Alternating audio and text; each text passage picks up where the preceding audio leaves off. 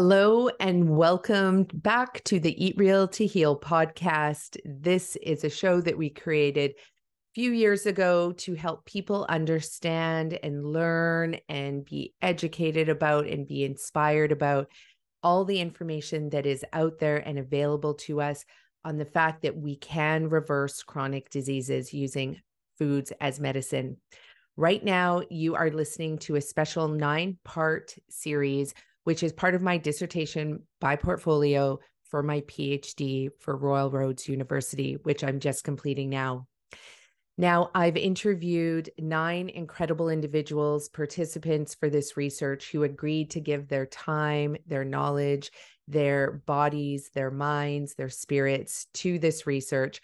And I want you to welcome Dr. Milton Mills, MD. This has continued on even post slavery, that the um, uh, continued foisting of unhealthy food on communities of color has been a way of keeping um, people of color in a subjugated state because if people are unhealthy, they are unable to fight.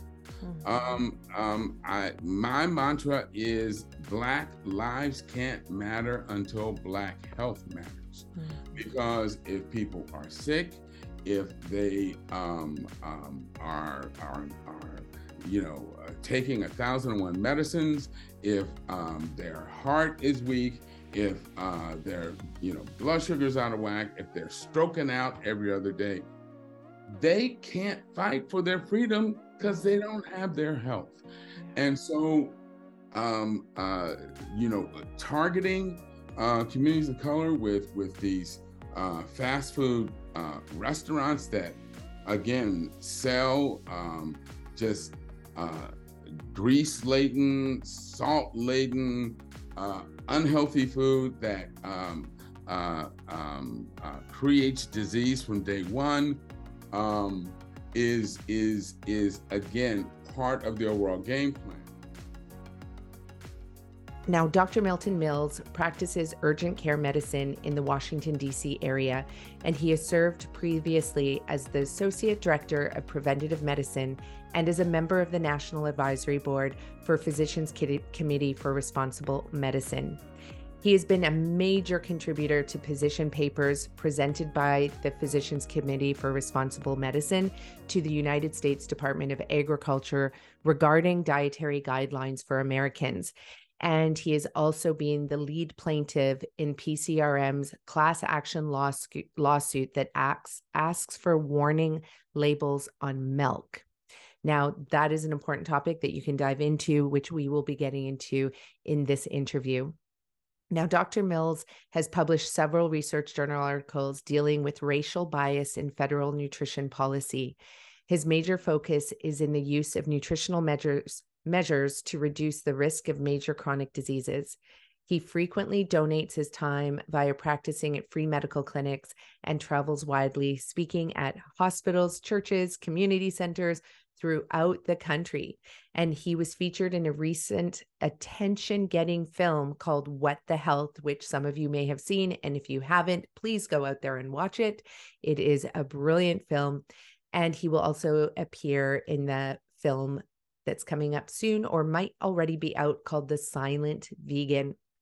So, Dr. Mills is part of this nine part series. If you loved what you heard here with Dr. Mills, if this is the first episode you've listened to, please go back and listen to the previous six episodes as part of my uh, PhD research. Every participant is going to wow you, blow you away with the information that they're sharing you. They're going to bust open your hearts and your minds and hopefully encourage you to learn more about these topics. I've been researching this for the last seven years. It is incredibly important knowledge that we need to learn so that we can understand what are all the barriers that exist in remote and rural communities across North America and that prevent BIPOC people, that's Black, Indigenous, people of color from being able to access the clean, real foods that are needed to prevent, manage, and reverse chronic degenerative diseases. Let's dive in with Dr. Milton Mills. Thank you for being here. And please share this episode with your friends, your loved ones. And it's important that this message gets out. And so you can play an active role in mobilizing this knowledge so that everybody gets to learn about these important topics. Thanks so much to all my listeners for being here. It is always a pleasure pulling these podcasts together for you. I love your feedback. So please go ahead as well and email me your comments, your questions, your feedback. Let me know how we could, you know, what we could do with this information, how we could do it better. Um, I would love to hear all of your thoughts. So email me at nicolette at richerhealth.ca. Thanks so much, and I'll see you at the end of the show. Hello, everyone, and welcome to the Eat Real to Heal podcast. It is a true honor to have Dr. Milton Mills on our show today. I have been following you, Dr. Mills, for a very long time through all the documentaries that you've been in, all the work that you've been doing. And I just want to say thank you so much for taking the time to be part of this very important interview, which is actually an interview for my PhD. So, welcome today. Thank you. I'm happy to be here, and I feel honored that you asked me to be part of your project. Yes, how could I not? Especially, you know, you really fit, you know, the criteria beyond being an African American doctor uh, working in the United States. Um, but because of your deep, deep, deep thinking into the all of the barriers that are you know really contributing to the disproportionate rates of chronic disease within um, black communities indigenous communities and communities of people of color. So uh, you have been thinking about this for an extremely long time. This goes far beyond you know any vegan movement or plant-based movement even you know you're huge in that world. Um, but um, you know, this is a topic that is very dear to my heart. And I was so excited that you and I had the chance to talk a week ago. And we just immediately, within seconds, not ever having spoken before, just like dove deep into such rich topics that I'm hoping you'll bring forth again today. So I just need to let the audience know that this is interview number seven of my PhD research, where I am conducting podcasts with experts in the field of BIPOC health. And being an expert means that, yes, you might have a medical degree like Dr. Mills, but you might actually have traditional ecological knowledge like my grandmother had, never learned to read or write, never went to school a day in her life, but she knew the science of growing food and health and keeping her community and all the villagers in our community healthy. So it's about including all voices, not just the voices of people who have a certain number of letters after their name. So, Dr. Mills, my research question is, and we're going to get at this from so many different angles. What are the barriers the BIPOC communities face in accessing the quality of foods that are capable of reversing lifestyle chronic degenerative diseases? So, lots of pieces to that question. So, whatever that brings up for you, I would love to you to just like hear your response to that. Oh boy. So, um, what are the barriers? Um, uh, well, you know, uh, one of the big um, uh, barriers, certainly within the United States, um, has to do with the fact that um, BIPOC communities have traditionally been utilized as um, uh, dumping grounds for um, uh, agricultural uh, excess and um, uh, um, uh, at the U.S.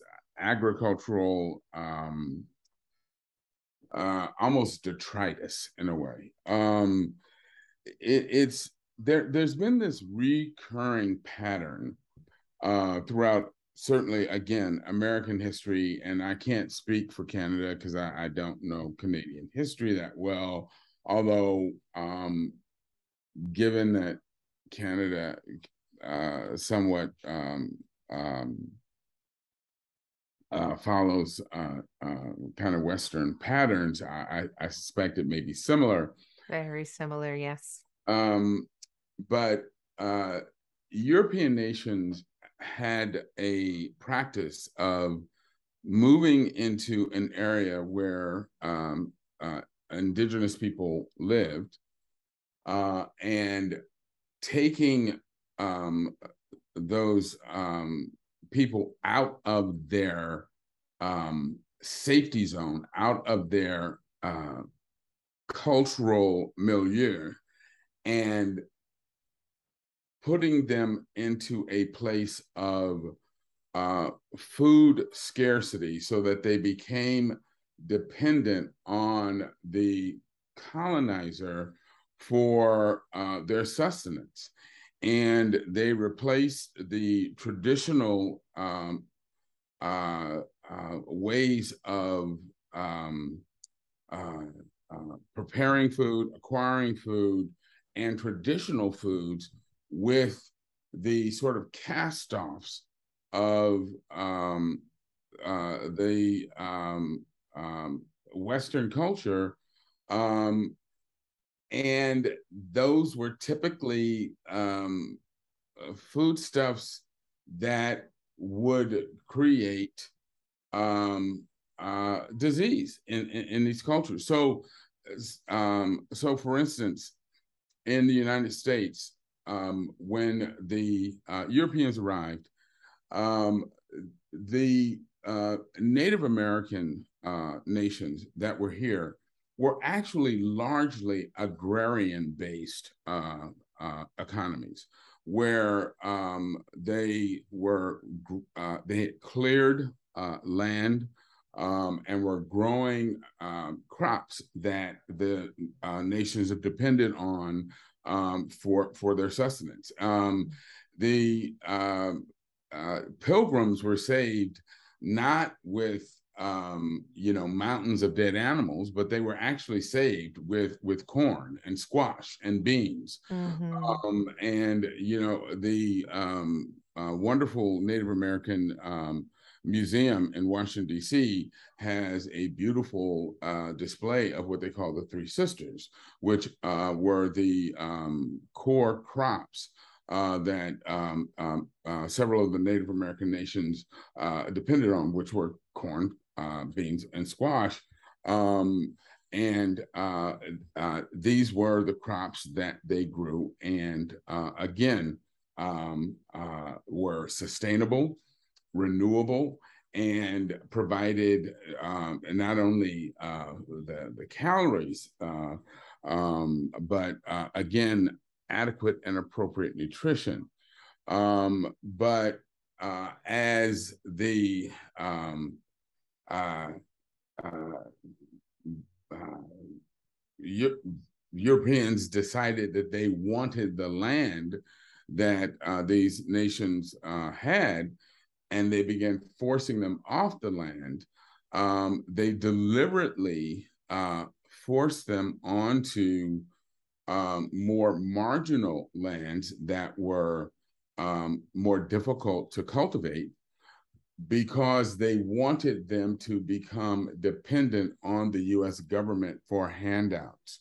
Um, and in fact, um, the one of the uh, um, most uh, egregious examples of this was the uh, what's called the Trail of Tears, uh, which occurred in the um, uh, uh early 1800s, where um, uh, Native American nations in the um, American Southeast were force marched from areas that would become the Carolinas, Georgia, uh, and, and, northern uh, uh, Florida, and literally force marched all the way out to uh, the Oklahoma territories, which were um, uh, kind of bitter scrub land uh, that was almost impossible to till and put on these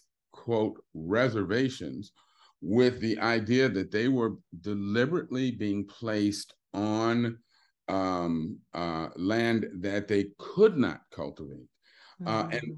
but the the the the other part of that was the reason they were forced off their land was because of the invent, invention of the cotton gin.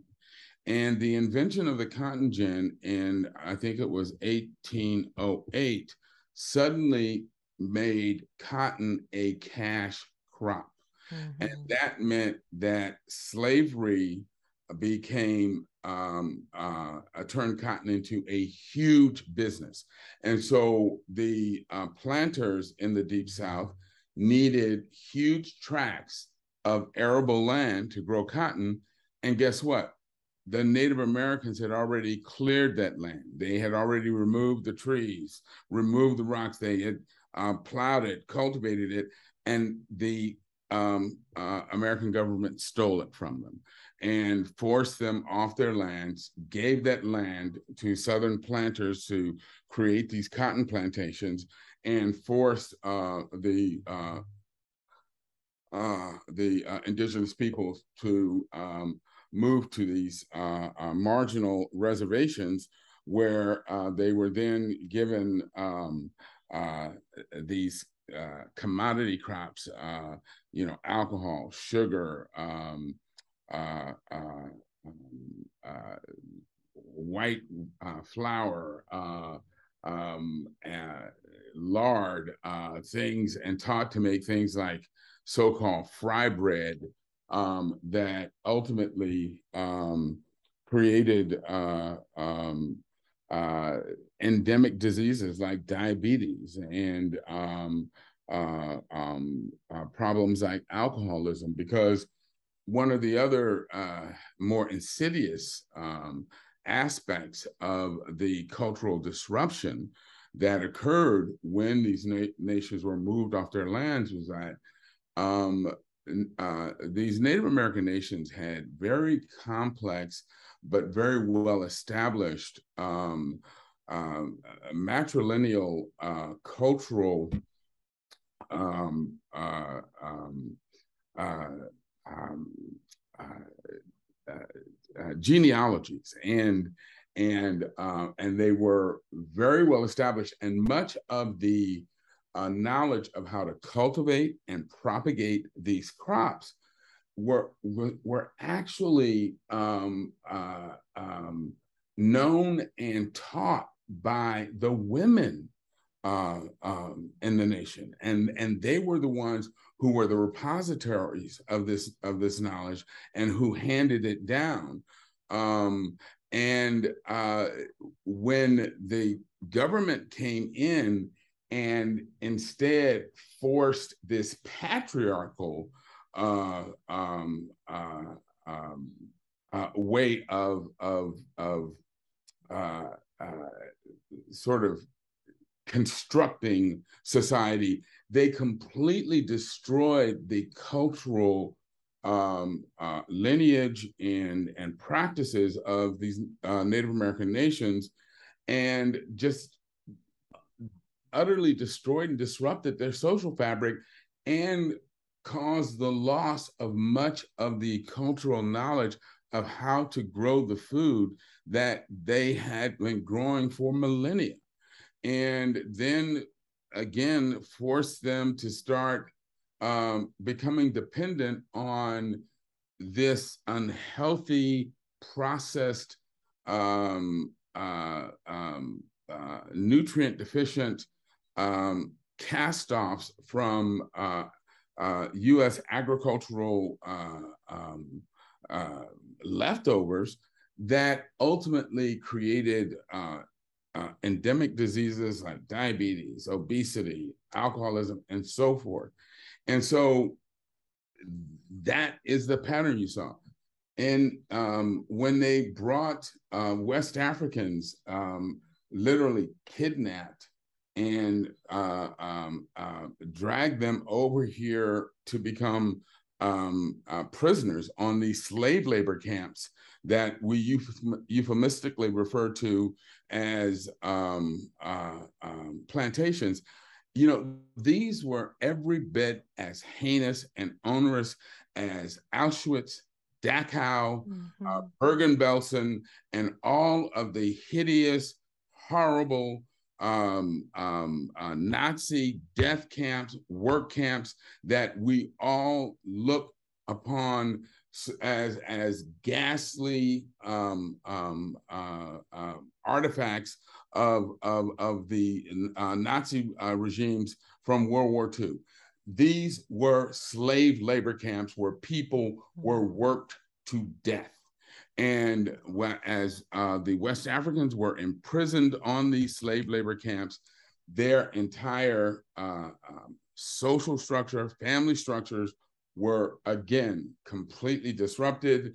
The um, uh, cultural knowledge that they had in terms of how to raise the traditional foods that um, um, they had typically eaten, which again, in West Africa, they were um, uh, usually eating a plant based diet that contained no dairy, was very low in fat, contained lots of legumes, uh, beans, uh, green leafy vegetables, um, limited amounts of animal foods.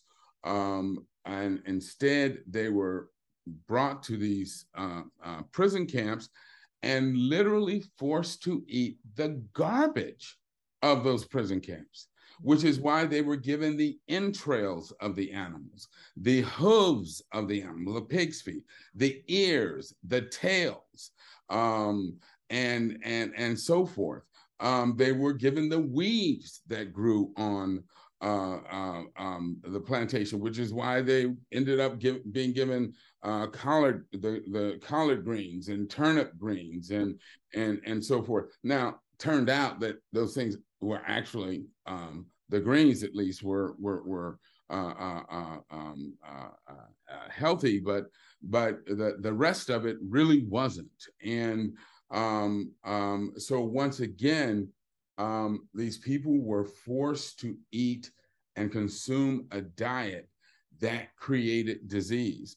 And something that that many people don't appreciate is that the disease and illness were part of the plan. They weren't a, they weren't an afterthought. They weren't uh, an unfortunate side effect. They were actually part of the plan. The the the um, um, um, the overseers, the plantation owners wanted these people to be sick. And, and some people might think, well, that's kind of counterintuitive. If you've got a slave population, um, you, you want them to be healthy. No, you don't. You want them to ultimately be sick because you don't want them living into um, advanced age because then they become liabilities. Mm-hmm. Um, that, uh, as their productivity declines, if they continue to live for years and years, then they become a drain on your resources. Moreover, if you've got young, healthy men, you want them to be uh, um, uh, attached to your plantation because they got elderly, sick parents and relatives that they are afraid to leave. Um, and so that whole illness was part of the way you kept that population docile. It was a way you kept them attached to your plantation. It was a way you kept them from rebelling because they knew that if they tried to run away, if they tried to rebel and fight, their relatives would suffer. Um, and so illness was part of the game plan from day one. Um, and uh, and this has continued on even post slavery, that the um, uh, continued foisting of unhealthy food on communities of color has been a way of keeping um, people of color in a subjugated state because if people are unhealthy, they are unable to fight. Mm-hmm. Um, um, I my mantra is Black lives can't matter until Black health matters. Mm-hmm. Because if people are sick, if they um, um, are are are you know uh, taking a thousand and one medicines, if um, their heart is weak, if uh, their you know blood sugar's out of whack, if they're stroking out every other day, they can't fight for their freedom because they don't have their health.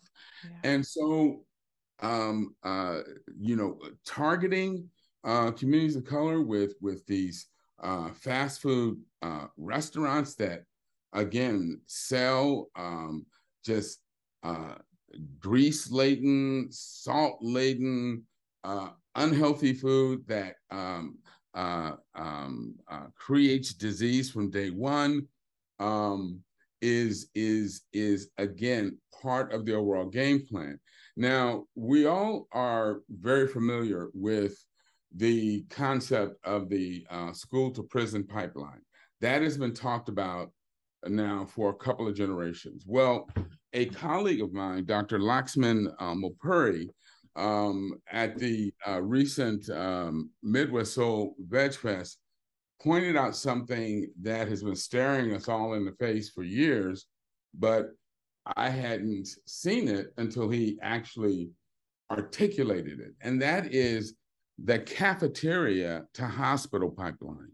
Mm-hmm. And he pointed out that school cafeterias indoctrinate children in the west into the western diet they teach all of our children how to consume this grease laden meat heavy dairy centered uh, disease promoting diet. So that by the time children graduate from high school, they are completely uh, um, uh, um, essentially brainwashed into eating all of this um, uh, fat heavy, meat heavy, dairy uh, uh, heavy food that is typical of Western countries. And not only that, autopsy studies have shown that children as young as eight years of age are starting to develop fatty streaks in their arteries, the beginnings of coronary artery disease. Mm-hmm. We know that, um, particularly in um, uh, children of color, we see the the uh, beginnings of, of, of chronic disease, and uh, that begin to show up as autoimmune problems, uh, hypertension, um, massive rates of obesity. Um, within our communities, uh, children as young as 11 and 12 years of age are starting to get so called adult onset uh, diabetes, type 2 diabetes, you know, um, and as preteens because of the consumption of this grotesquely unhealthy food that is being pushed on them in our schools. So schools are indoctrinating children in unhealthy lifestyle habits. And it is all for the benefit of American agribusiness and to our detriment.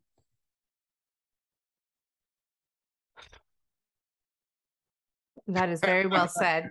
Does have to say that and and that and for a lot of our listeners, I know that they're hearing this just for the very very first time because, and I can just imagine what they're saying. But like, why would the doctors let that happen? Why would the schools let that happen? Why would you know you know if the research is out there that shows that food is medicine that we need nutrients like how is this and this is and what you're talking about what happened was you know through colonization and the um you know taking over the lands in america. But i mean it, it is still happening now. Like the best documentary that just came out recently was they're trying to kill us which right. shows us exactly what's happening in so many communities of color where you know if a grocery store closes you're not even allowed nobody else is allowed to open up a grocery store in that community for another 10 years. Like they have policies now in place to prevent healthy food grocery stores from being there but a fast food place can pop up no problem.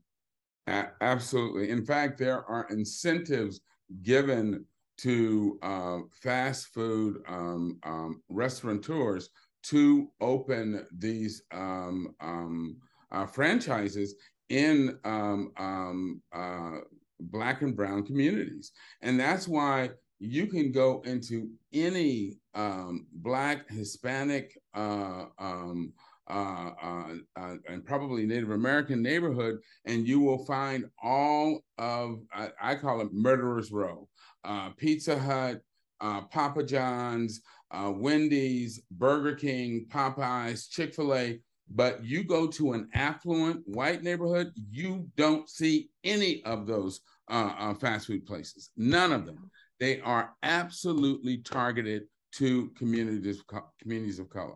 And you you you mentioned uh, the colonization. This pattern has been uh, repeated everywhere European colonization has occurred, um, and it is it's been done over and over and over. Where the colonizers come, they bring their um, uh, eating patterns with them, and they um, uh, uh, foisted on the population, and uh, disease and death, uh, uh, higher death rates soon follow.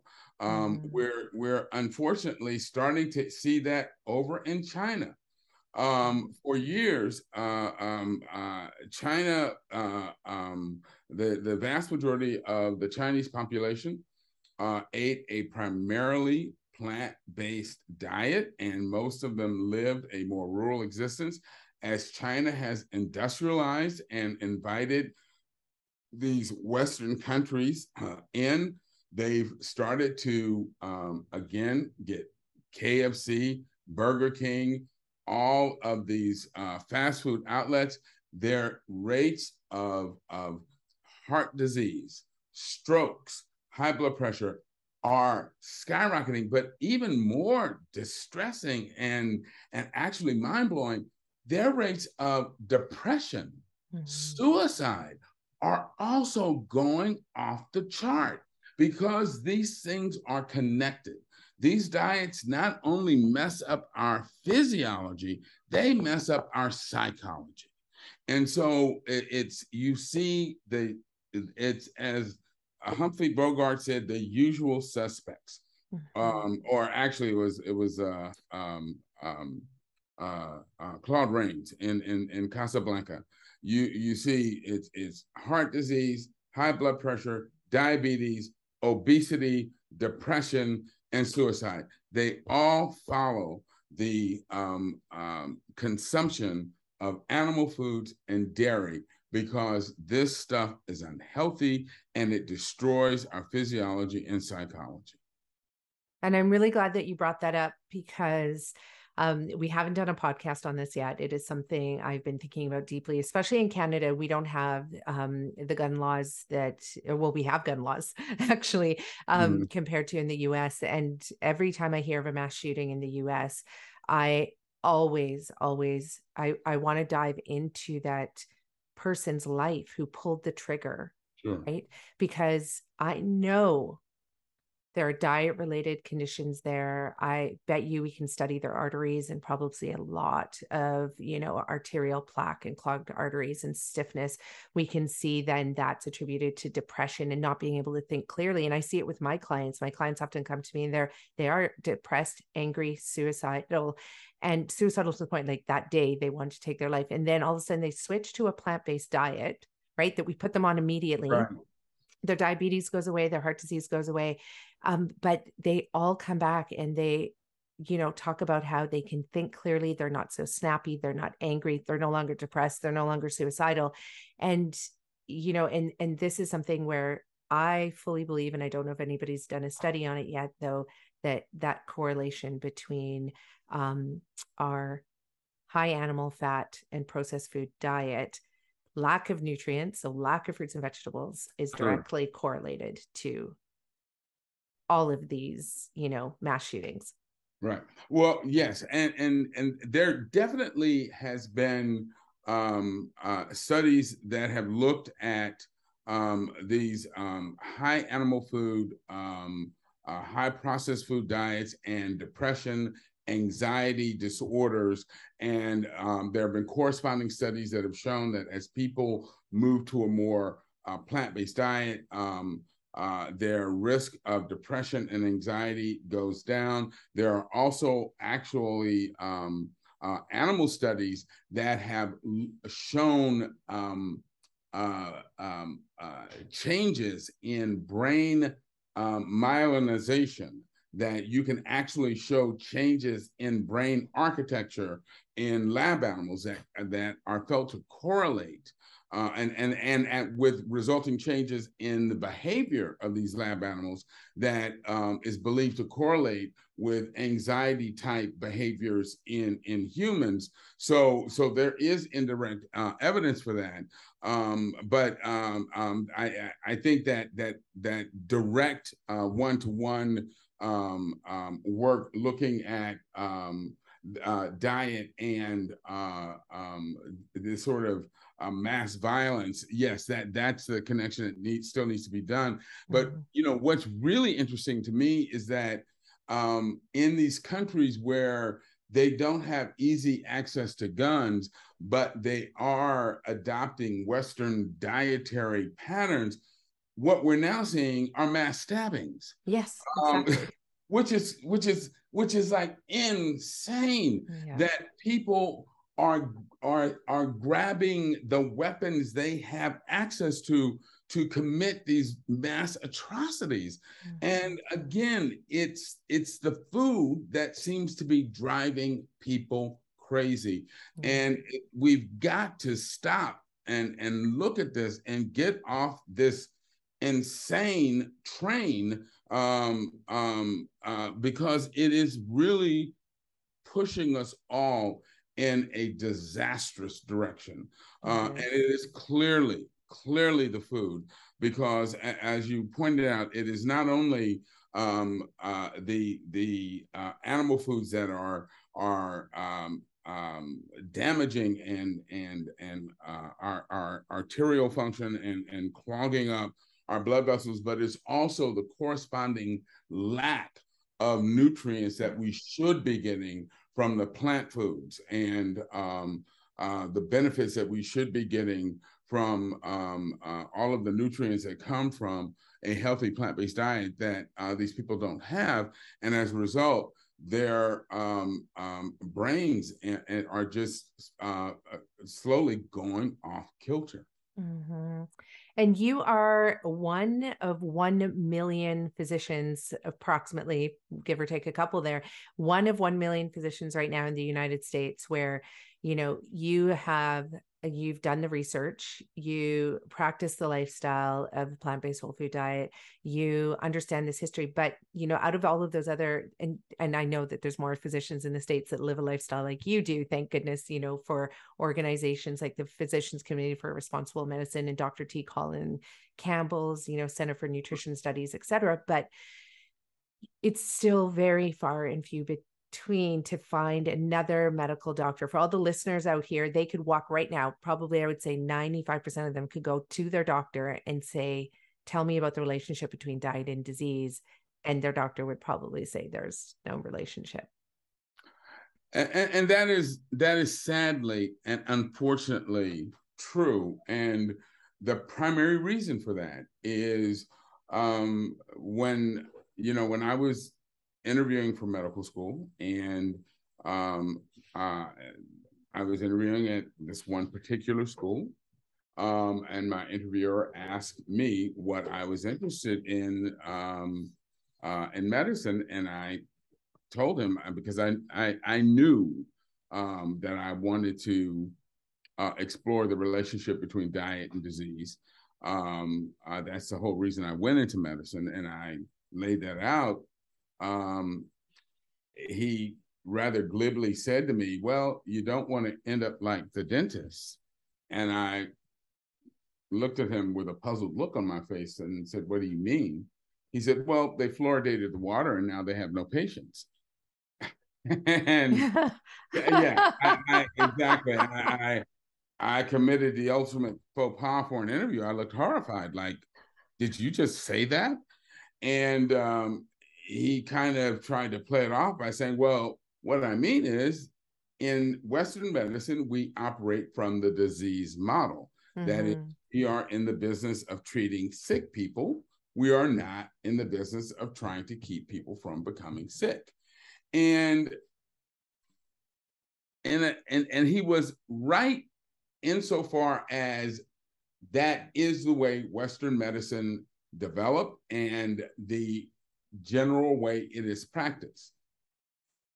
But it does not need to be that way, and it does not need to stay that way because we clearly have enough knowledge now about the origins of disease and the roots of it that we know that we can prevent much of the uh, major chronic diseases that we see by helping people understand the relationship between what they put in their mouths and the diseases that they will ultimately develop. And so it it, it I mean, we must uh, uh, change the way that we are practicing uh, medicine because number one, it's a losing proposition. We are fall, falling uh, uh, steadily behind in terms of the amount of disease versus what we are actually able to uh, um, uh, effectively treat. And at best, uh, we're putting band aids on problems, but we're not really um, uh, curing them. Um, because when a patient comes in with uh, an acute heart attack, for instance, uh, with a blockage in uh, a coronary artery, and we rush them to the cath lab, and we the cardiologist um, puts a wire through that blocked vessel and puts a little wire uh, um, stent in there and um, opens it up to relieve that blockage, that will uh, treat the acute problem, but it does not treat the disease. The disease is the accumulation of fat and cholesterol that led to the blockage. That disease is still going on. And if that person does not do something to change his or her lifestyle, once they leave that cath lab, that process will continue apace and they're only going to develop another blockage somewhere. And um, yes, you can put them on, you know, expensive drugs like statins, which can slow that process down, but it won't stop it. What will really stop that process is to completely change their diet um, and to adopt a uh, uh, uh, lifestyle like um, uh, Dr. Dean Ornish or Caldwell Esselstyn showed, where you can move to an entirely plant-based diet, drop the cholesterol by over a hundred plus points, decrease the uh, level of inflammation in the body, and you stop injuring the uh, lining of the arteries that um, lead to the accumulation of the, the cholesterol and plaques, and you will actually get regression of the blockages that are already there and the arteries will heal themselves. That is what we need to do. And it turns out that the same diet that will help heal our arteries will also put um, diabetes into remission. Uh, type 2 diabetes, it is, not type 1. Uh, it'll also help lower the risk for developing um, um, uh, colon cancer and and uh, breast and prostate cancer, uh, pancreatic cancer. Um, it it is the same diet that will address um, all of the major chronic diseases that are afflicting Westerners.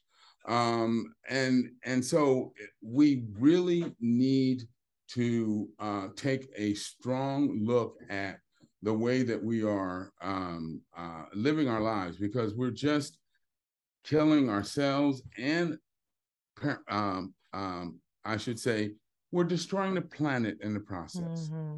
because the what most people don't understand is that the number one contributor to um, greenhouse gas emissions is raising animals for human consumption.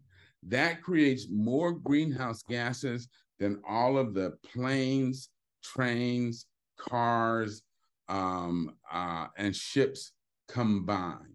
And that's why I tell people if you use LED light bulbs, take your little reusable bags to the uh, store, drive a Prius, um, but still eat meat, you need more fiber in your diet because you're full of it. it's, you know, it, and it is true. And you know, when I hear you talk about all this, and, you know, I've said exactly the same thing our food production and distribution system is the biggest contributor to greenhouse gas emissions. Um, you know, so it's not just the growing of these, you know, meat animals, the landscape that they take up, it's also like how we transport these like products far, far and wide. Um, that's, you know, contributing to our climate climate change crisis. So when we think about the disproportionate rates of diabetes, heart disease, depression, uh, autoimmune disorders, things like rheumatoid arthritis, like you know, stroke, it's all mm-hmm. you like the list is long. You know, Black and Indigenous communities, um, people of color experience these rates. It's sometimes four to eight times higher. Now, even going up to ten times higher rates than non-Indigenous communities. And you talked about the fact that, you know, we have policies in place to prevent um, individuals from accessing quality of foods. But then we're also simultaneously talking about, you know, we have the knowledge, like we know what to do, we know how to do it, we know how to reverse these diseases. So what is happening? Is it a lack of knowledge in um, BIPOC communities? Is it just too long of a history of now eating these colonized, westernized, forced upon them foods? You know, like there, there's so many barriers that are in place, and for anybody like me like you know we do a research project like this and you know often it's like let's develop a policy moving forward. Um you know let's put together a, a plan or a workbook or a, you know a systems a strategic plan to like address the issues. But you know as i've learned through doing these interviews the issues are systemic right? Sure. so so knowledge is one of them like i'd love to hear what you have to say about that um, and then what other factors are there beyond um, potentially the lack of knowledge? Well I, I think knowledge is is huge and and it's absolutely key because um, much of this knowledge does not filter down to our communities um, and uh, when you look at the advertising that um, is is is um, uh, uh, blasted into our communities, um, it is all designed to direct us to eat garbage. I mean, um, you turn uh, the the the vectors of information into our community are radio, television, um, church, and uh, um, uh, printed and, and, uh, and social media. But what do you see on those things? You see Popeyes, you see Chick fil A, you see, uh, uh, depending on where you live, churches, KFC, those are the the the um, um, the uh, um, things that you see telling people this is what you should eat. This is what you should feed your families. This is what a meal consists of. This is what's affordable. Um, and they even try to imply that it's healthy. Um, when it when it comes to feeding our children um, a very large percentage of our children participate in the National School Lunch Program. What are they fed in school? They are fed uh, a uh, food that, again, centers around meat and dairy and fat. Um, the uh, right now, I am working with uh, uh, several different uh, um, groups and we are actively trying to petition the uh, USDA to provide a non dairy option for children of color so that they will not be forced to take cow's milk on their school lunch tray. And that is just a very simple step. But when you realize that when it comes to minority children, 75 to 95% of Black, Asian, Hispanic, Native American children are lactose intolerant relative to only about 30% of um, uh, white children. That means that when children of color are given milk, they're going to get sick. Um, so that means that when when when um, um, our children go out and eat lunch, while the white kids are able to study all afternoon with no problem, children of color are going to be experiencing significant gastrointestinal distress.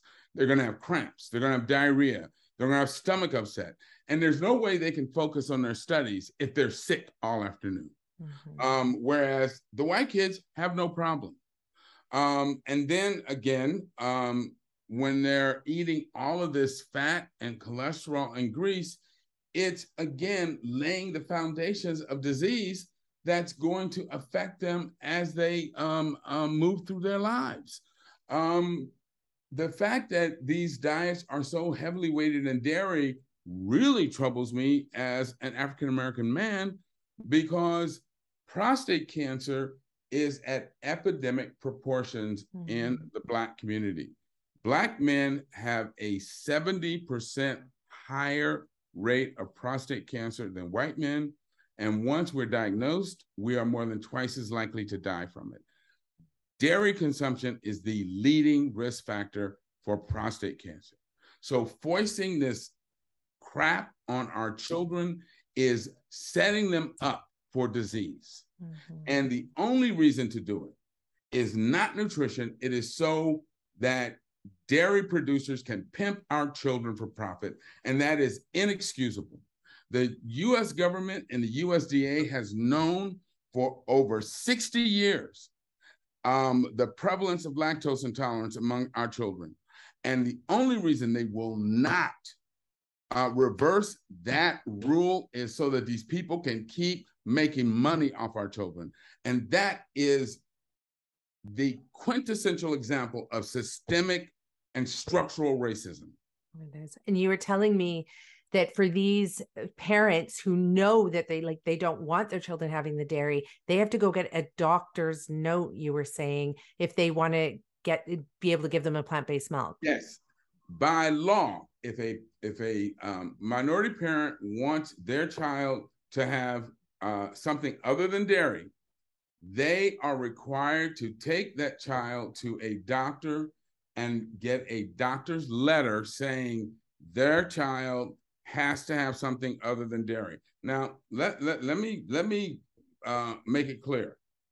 Number one, even if they get that letter, that doesn't guarantee that the child will get something other than dairy. Because once they turn that letter over to the school system, the school system then has to try and come up with the money to buy something uh, other than uh, cow's milk for that child. But when you realize how schools purchase their uh, milk, they purchase their milk from large suppliers. So they here they are with this one little piece of paper letter from a doctor for this one child. They're not gonna. Uh, um, their large suppliers not gonna give them, you know, a couple of cartons of, of, of soy milk for this one child. So even that letter doesn't guarantee that that child will have um, of what he or she needs. Moreover, participation in the school lunch program is needs based, meaning that these are poor families. So you are forcing poor people to spend money on a doctor visit that is totally unnecessary because being lactose intolerant is normal for people of color. Being Black, being Hispanic, being Native American is not a disease. How dare you require these poor people to spend money for something that is normal for them? And then what if a, a mother has four children in, in, in, in school? You're telling me she's got to spend money on four different doctor's visits? That's that's horrific. It is so racist, it makes my head spin. Yeah. But this is what our government is willing to do to poor people of color just so that they can still give money to these white dairy producers. That is unconscionable. And it needs to stop now. Yeah, you know, we live in a society now, like we go back 100 years to 1920. I mean, if you compare the number of policies and laws that were in place there, like, you know, like we have so many policies, a policy that prevents a child from being able to get, you know, plant based milk um, in a school lunch program, a policy forcing someone to go get a doctor's note as opposed to the mom, like whether or not the child is lactose intolerant, you should be able to say, I don't want to drink cow's milk because exactly. I have knowledge. I should just be able to present a scientific study and say, hey, you know what? Cow's milk isn't good for anybody. So, you know, let's not consume it. But we have these policies in place, and that's a huge, massive barrier to anybody getting healthy. Exactly. And, and the reason that policy was put in place was precisely to make uh, to make it difficult for the parents to opt out. Yeah. And and and and that's something I'm glad you mentioned that because this is something I want to I want to point out to people is that the National School Lunch Program was created in 1946. And it was created not because the government was concerned about the health and welfare of, of, of, children. It was created because at the end of World War II, all of a sudden they had all of this excess dairy production, and they were afraid that if they didn't do something with it, the bottom was going to drop out of the uh, um, uh, dairy market and it would cause a recession. So they said, you know what? Let's dump it into the schools. The issue was that the schools were segregated. Brown versus the Board of Education didn't occur, didn't uh, uh, uh, um, pass the uh, Supreme Court till 1954. So in 1946, nobody gave a damn about children of color. Nobody thought about children of color. Mm-hmm. So they didn't care about giving cow's milk uh, to uh, um, um, um, Black, Brown, Hispanic, Native American kids because they weren't part of the picture then. Uh, but we are now, and that's why mm-hmm. things have to change. Mm-hmm.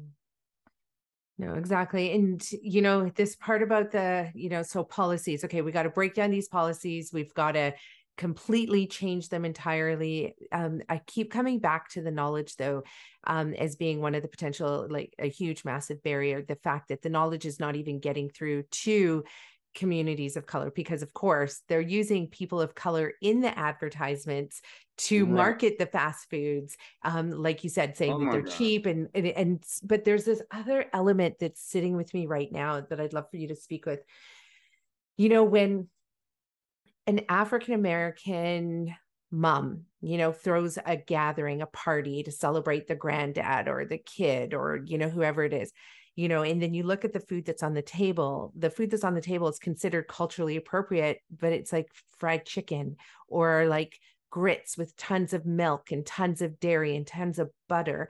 And so it's not even just knowledge, it's the type of knowledge, the historical knowledge, mm. that awareness that you know, right now we have this huge movement, white people promoting plant based diets and making a lot of money off of it as though it's this new thing that they just discovered.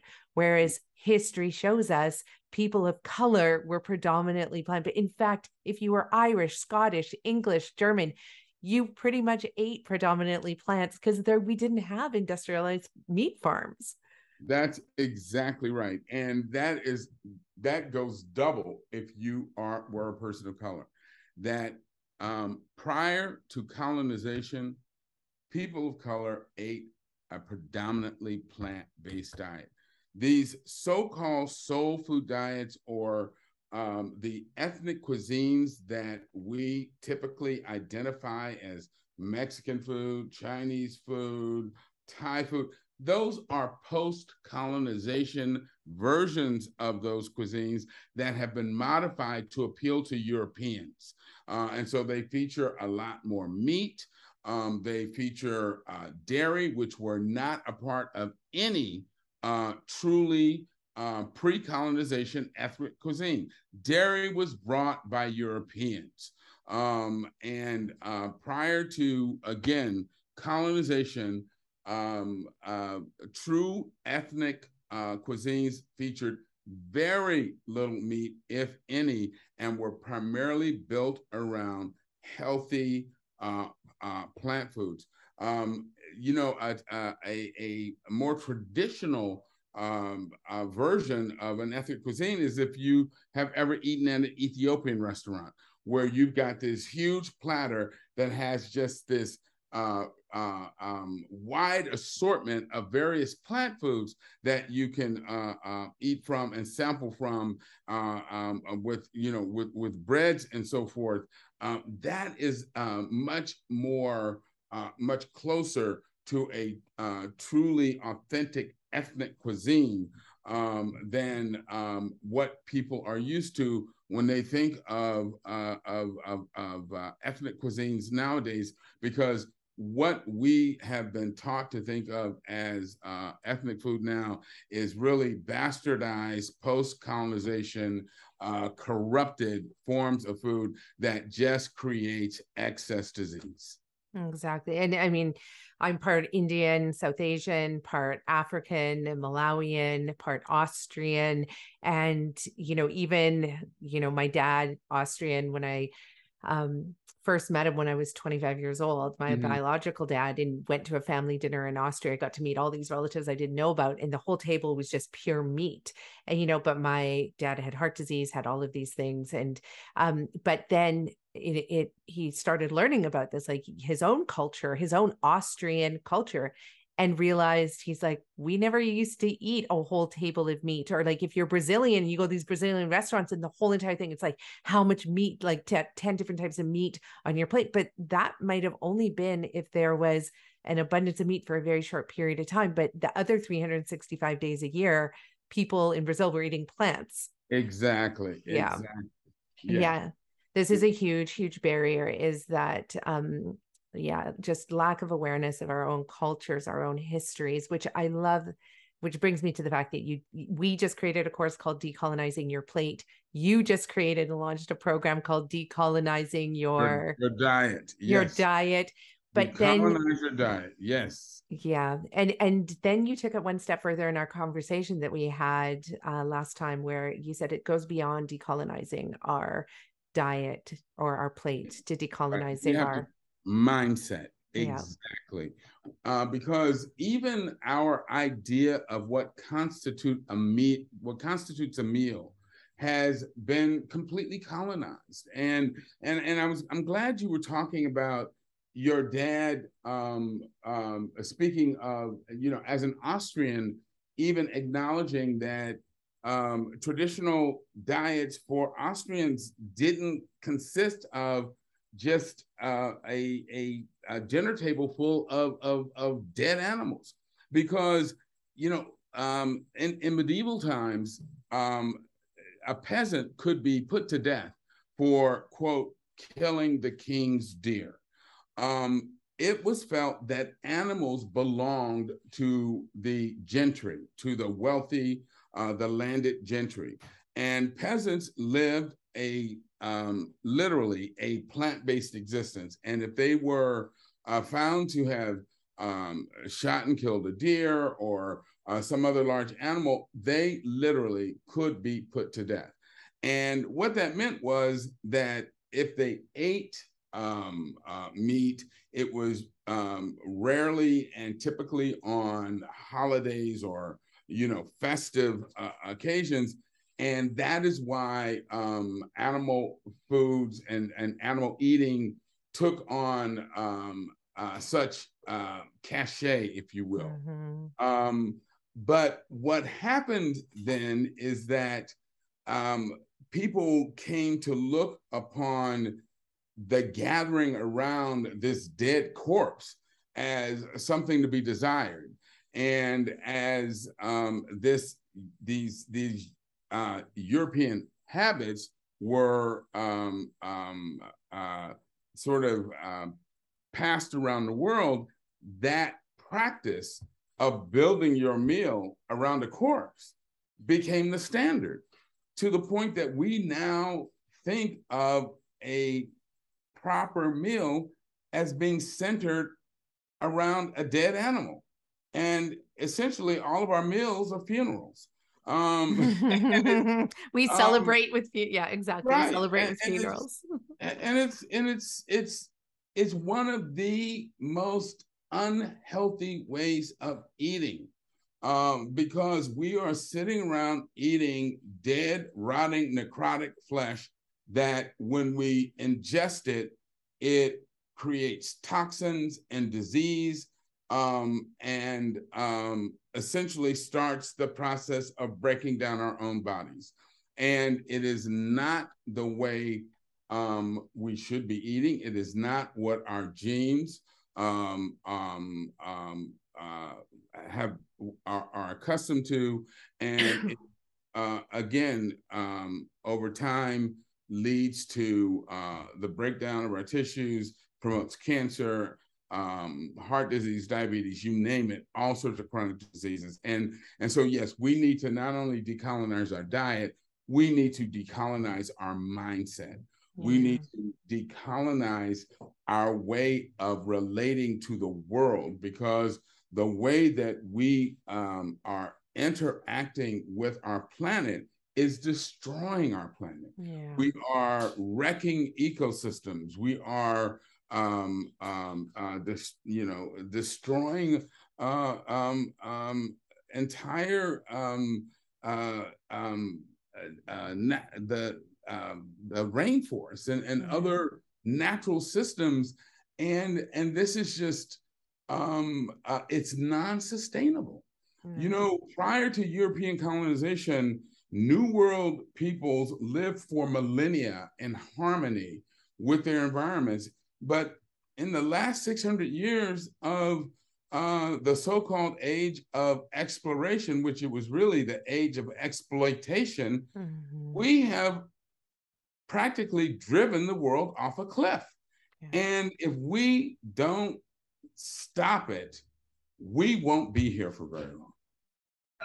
No, and it's true. And it's, you know, in these, you know, are not just words that are flying out randomly. Like these are not just opinions of yours. These are true facts that are found Absolutely. in every, like it, our, our medical literature is, you know, it is overrun with this kind of information that has shown us not just right now in the last five years. Anybody who wakes up right now and says, Oh my gosh, do you know what we just discovered? No, we knew all of these things that you're saying, I'm saying 25, 35 years ago like even the medical doctor that i you know teach his therapy it's a 100 year old therapy from 1918 and you know dr gerson said the same thing if we don't stop using fertilizers and pesticides in 100 years from now so 2018 he said we would see cancer rates be one in two people would be diagnosed with cancer and that is exactly where we are now. And so it's not new information. Absolutely. it is facts that have been there so, one of the things um, that you haven't touched on yet, but that has come up in the other interviews is um, and let me just preface this with the reason I'm doing this research is because I saw the gap in the literature, massive gaps in the literature. Every time the literature was talking about diseases amongst people of color, they said it was the cause of it was obesity, lack of exercise, bad diet, but then didn't say what a good diet was, right? So what's this bad diet? Um, you know, often things like not enough protein and not enough, you know, but like no understanding of what even a good diet is. So obesity, alcoholism, um, lack of exercise, bad diet. And when I looked at this and I was like, no, no, no, no, no. These are not the root causes. These are the systemic causes. And that's what I want to get into. So one of the things that we haven't quite touched on yet is you know, around trauma. And just curious, like what your thoughts are on that. Um, you know, we talked about knowledge, we talked about mm-hmm. policies mm-hmm. being in place, education, everything. Um, there um, um, was a uh, really important um, article that appeared in the Atlantic um, a few years ago um, that looked at how trauma can be imprinted on our genes. So, one of the um, most important areas of science um, that has emerged in the last 20 years is the science of epigenetics. Um, and when uh, Watson and Crick discovered uh, the uh, DNA um, um, molecule as being the um, engine of uh, genetic transference. Um, and people began to understand how uh, DNA worked, how it was um, uh, passed down from parent uh, to child. Um, the scientists came to the conclusion that DNA was set in stone, that the DNA that you got from your parents um, was uh, solid, rigid. It it it was um, uh, um, unmodifiable um, by anything that you did in your life. And we now know that while the DNA itself um, cannot be um, changed by your um, uh, um, life ex- experiences or habits, the way your DNA is transcribed can be. And that's because our DNA is wrapped around these proteins called histone proteins.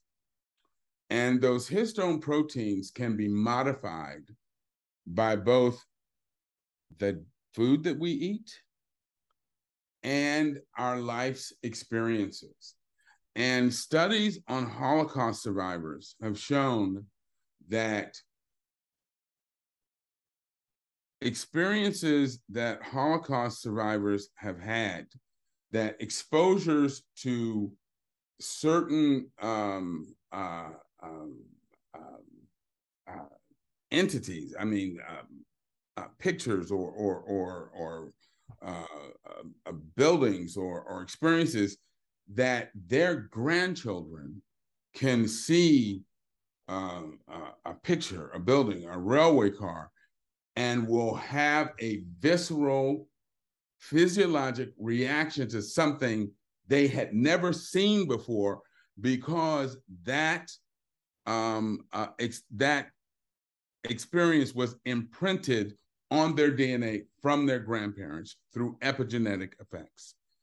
We know that um, studies on Hispanic mothers who have been um, uh, subjected to um, uh, racist abuse um, causes changes in if they are pregnant and carrying a baby, it actually causes demonstrable changes in um, the uh, um, um, uh, genes in the babies that they're carrying.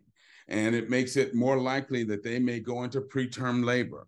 Uh, when the babies are born, it um, um, the babies are more likely to have certain metabolic problems. So um, there is no question but that uh, um, a lot of the um, metabolic and uh, health issues that we see in people of color are caused by the societal trauma and problems that they are subjected to in these societies. That has been proven time and time again. And then you superimpose that upon the fact that um, they are often confined and deliberately confined into areas where they don't have access to healthy food choices, to um, uh, um, uh, decent um, health care, um, and are subjected to relentless social trauma and, and abuse.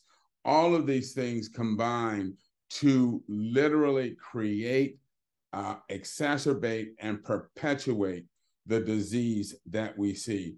So um, I have absolutely no patience whatsoever for the arrogance, ignorance, and racist habit of blaming victims for the abuse and trauma that we visit on them that create the problems that we see them struggling to deal with.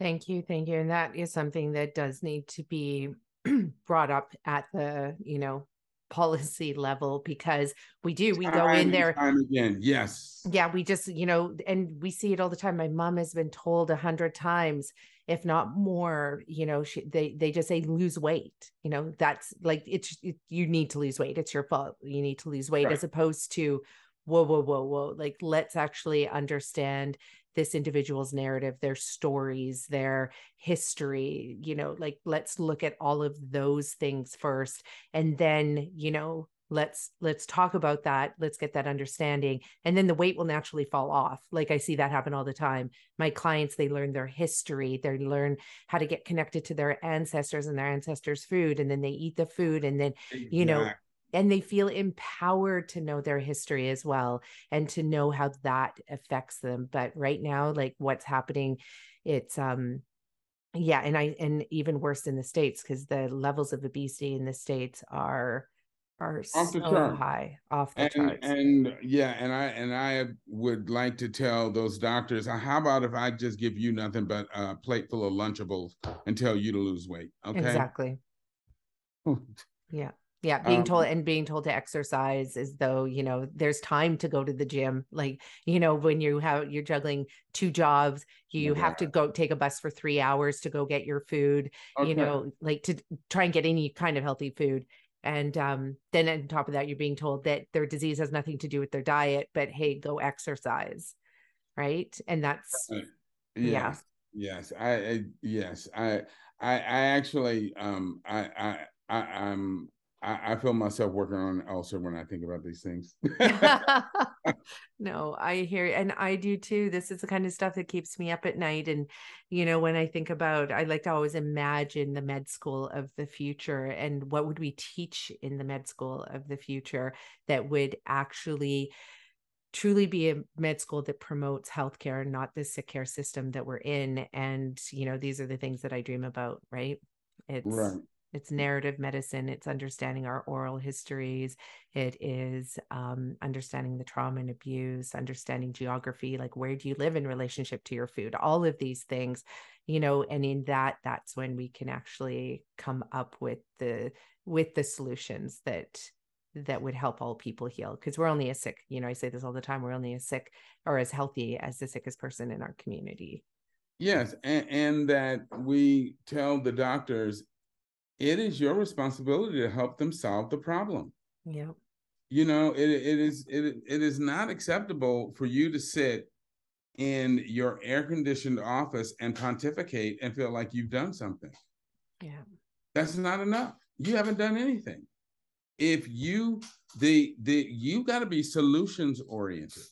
And if you haven't helped get, you know, a couple steps closer to a solution, you are a failure. Mm, Period. That's the bottom line. Yeah. We're solutions oriented. And if we haven't come up with a solution, you failed. How about that? i love that yeah nobody wants to be a failure Right. i know And- right and and and we've got to stop letting people off the hook you know letting people just sit up and blame victims and feel like they've accomplished something no that's not acceptable Yeah. No, it's No, not. it's like you take your car to the dealership and he looks under the hood and says oh uh, your piston's busted closes the hood and says okay you're done yeah. you're gonna go no Yeah. he's supposed to fix that You shouldn't you shouldn't have let your piston get busted. Right, like those, yeah. you know, that's what you shouldn't have gained so much weight. You shouldn't right have, yeah you know, eaten that food. And right yeah, no, it's definitely not the way to go. Um, you have shared, I mean, so much wisdom, the history, just this in itself is part of that solution. It's getting your words into this podcast. Other people can listen to it. They can understand their own histories, understand that really tumultuous journey that has um, brought us here, especially, you know, particularly people of color, but also to know that if you're listening to this and you're not a person of color, if you look at your skin and you know you are white or pink or whatever color you are, th- this this collective history is affecting you as well because the chronic disease rates among non-indigenous members are astronomically high and they do not need to be. Absolutely. Absolutely. So yeah. I just yeah, any any last thoughts there that you want to share with us? Is there anything that we didn't touch on with regards to all the barriers that are preventing people of color from being healthy or do you want to address some of the opportunities that may exist? Yeah, well, yeah, there, there's a couple things that I always like to to to, to tell people. And um number one, I I always want my audiences to know, I, you know, I talk about how bad the Western um, lifestyle is for people of color. But I tell people I don't want anybody to leave my session and say, Dr. Mills said the Western lifestyle is bad for people of color, but white people get a pass. No, you don't. No. The difference is jumping off a 75 story building without a parachute versus jumping off a 50 story building without a parachute. Both are going to die. It's just somebody's going to make a bigger splat. So it's not good for anybody. Okay. That's number one. Number two, whenever you start talking about changing diet, there's a moment where everybody feels panic because mm-hmm. we all think about, oh my God, but I like, but I'm used to, but I want. Because we've all grown up eating a certain way. I know because I, I was in that boat once and I felt it. I remind people, none of us had a conversation with the obstetrician when we were born. My point, we were all born without preferences. Everything we think we like, we were taught to like. Yeah. And just as we were taught to like things that were not good for us, we can unlearn those bad habits and learn new ones. You know, most people are in relationships but they're not in relationships with the first person they fell in love with. Why? that person did something stupid and they said, Why am I with this fool? And they got rid of that person and got somebody else. And just as you learn to love someone else, you can learn to love something else. And once you learn you love something, you love it.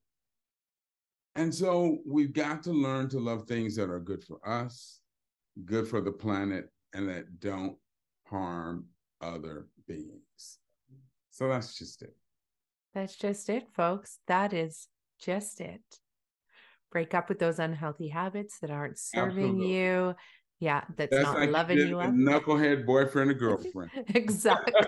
you know, like I said, this has been awesome because I said, you know, from all these beautiful, um, you know, pieces that are coming out from all the participants that have been in this study, like we can create a course on it, write a book on it, like do a workshop on it. Like, and this is definitely going to be the title of one of my workshops is like break up with that knucklehead, that unhealthy, that unhealthy food. knucklehead diet. Yes. yes, exactly.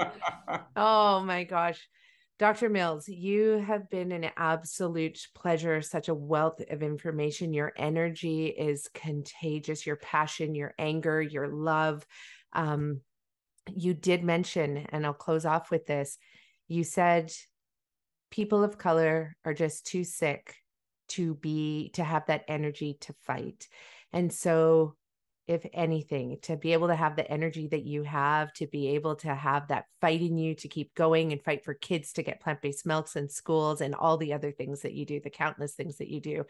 You know, if anybody's listening to this, switch your diet now because you will get that energy so that you yes. can have the fight and you can be doing this good work that you are doing too and supporting Dr. Mills. Yes, absolutely. Yeah, thank you so much for being on our show. And uh, everyone else, we'll see you next time. My pleasure. All right. Take care.